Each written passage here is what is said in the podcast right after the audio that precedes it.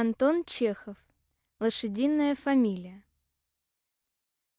У отставного генерал-майора Булдеева разболелись зубы.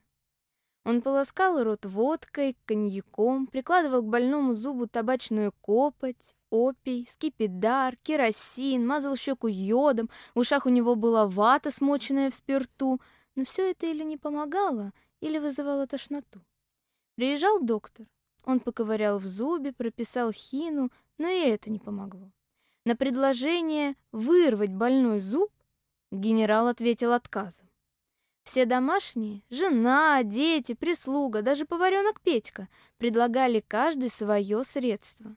Между прочим, и приказчик Булдеева, Иван Евсеевич, пришел к нему и посоветовал полечиться заговором. «Тут в нашем уезде, ваше превосходительство», — сказал он, — «лет десять назад служил акцизный Яков Васильевич. Заговаривал зубы первый сорт. Бывало, отвернется к окошку, пошепчет, плюет, и как рукой. Сила ему такая дадена». «Где же он теперь?» «А после того, как его из акцизных увольнили, в Саратове у тещи живет. Теперь только зубами и кормится. Ежели у которого человека заболит зуб, то идут к нему, помогает. Тамошних саратовских на дому у себя пользуют. А ежели который из других городов, то по телеграфу. Пошлите ему ваше превосходительство депешу, что так, мол, вот и так, у раба Божьего Алексея зубы болят, прошу выпользовать. А деньги за лечение почтой пошлете. Ерунда. Шарлатанство. А вы попытайтесь, ваше превосходительство. Да водки очень охотник. Живет не женой, а с немкой. Ругатель, но, можно сказать, чудодейственный господин. «Пошли, Алёша!» — взмолилась генеральша. «Ты вот не веришь в заговоры, а я на себе испытала. Хоть ты и не веришь, но от чего не послать? Руки ведь не отвалятся от этого». «Ну ладно», — согласился Булдеев. «Тут не только что к акцизному, но и к черту депешу пошлешь». «Ох, мочи нет. Ну где твой акцизный живет? Как к нему писать?» Генерал сел за стол и взял перо в руки. «Его в Саратове каждая собака знает», — сказал приказчик. Извольте писать, ваше превосходительство. В город Саратов стало быть. Его благородию господину Якову Васильевичу. Васильевичу. Ну? Васильевичу? Якову Васильевичу. А по фамилии... А фамилию вот и забыл. Васильевичу. Черт, как же его фамилия? Давич как сюда шел, помнил. Позвольте-с... Иван Евсеевич поднял глаза к потолку и зашевелил губами. Балдеев и генеральша ожидали нетерпеливо. «Ну что же? Скорей думай!» «Сейчас. Васильчу, Яков Васильчу, забыл. Такая еще простая фамилия, словно как бы лошадиная. Кобылин? Нет, не Кобылин. А, постойте, Жеребцов нечто. Нет, и не Жеребцов. Помню, фамилия лошадиная, какая из головы вышибла?» Жеребятников? Никак нет, постойте. Кобылицын, Кобылятников, Кобелев. Это уж собачья, не лошадиная. Жеребчиков? Нет, это не Жеребчиков. Лошадинин, Лошаков, Жеребкин. Все не то. Ну так как же я буду ему писать? Ты подумай. Сейчас. Лошадкин, Кобылкин, Коренной. «Коренников?» — спросила генеральша. «Никак нет». «Пристяжкин? Нет, не то. Забыл». «Так зачем же, черт тебя возьми, советами лезешь, ежели забыл?» — рассердился генерал. «Ступай отсюда вон!» Иван Евсеевич медленно вышел, а генерал схватил себя за щеку и заходил по комнатам. «Ой, батюшки!» — вопил он. «Ой, матушки! Ух, света белого не вижу!» Приказчик вышел в сад и, подняв к небу глаза, стал припоминать фамилию акцизного. Жеребчиков, Жеребковский, Жеребенко... Нет, не то. Лошадинский, Лошадевич, Жеребкович, Кобылянский...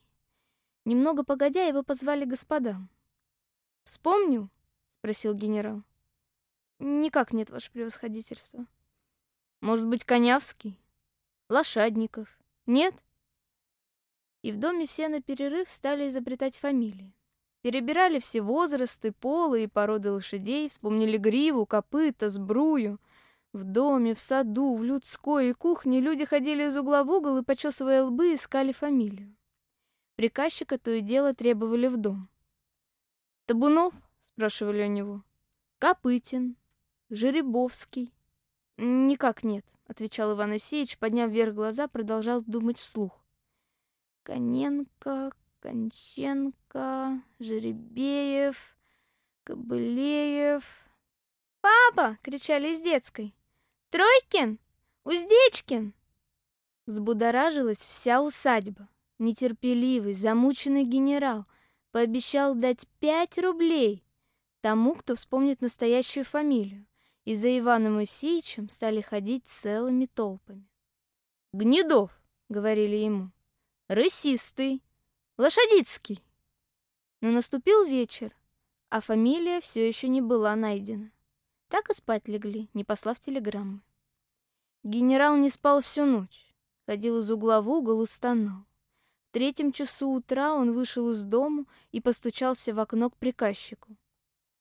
«Немеренов ли?» — спросил он плачущим голосом. «Нет, Немеренов, ваше превосходительство», — ответил Иван Евсеевич и виновато вздохнул. «Да может быть фамилия не лошадиная, а какая-нибудь другая?» Истинно слово ваше превосходительство лошадиное. Это очень даже отлично помню. Экой ты какой братец беспамятный. Для меня теперь эта фамилия дороже, кажется, всего на свете. Замучился. Утром генерал опять послал за доктором.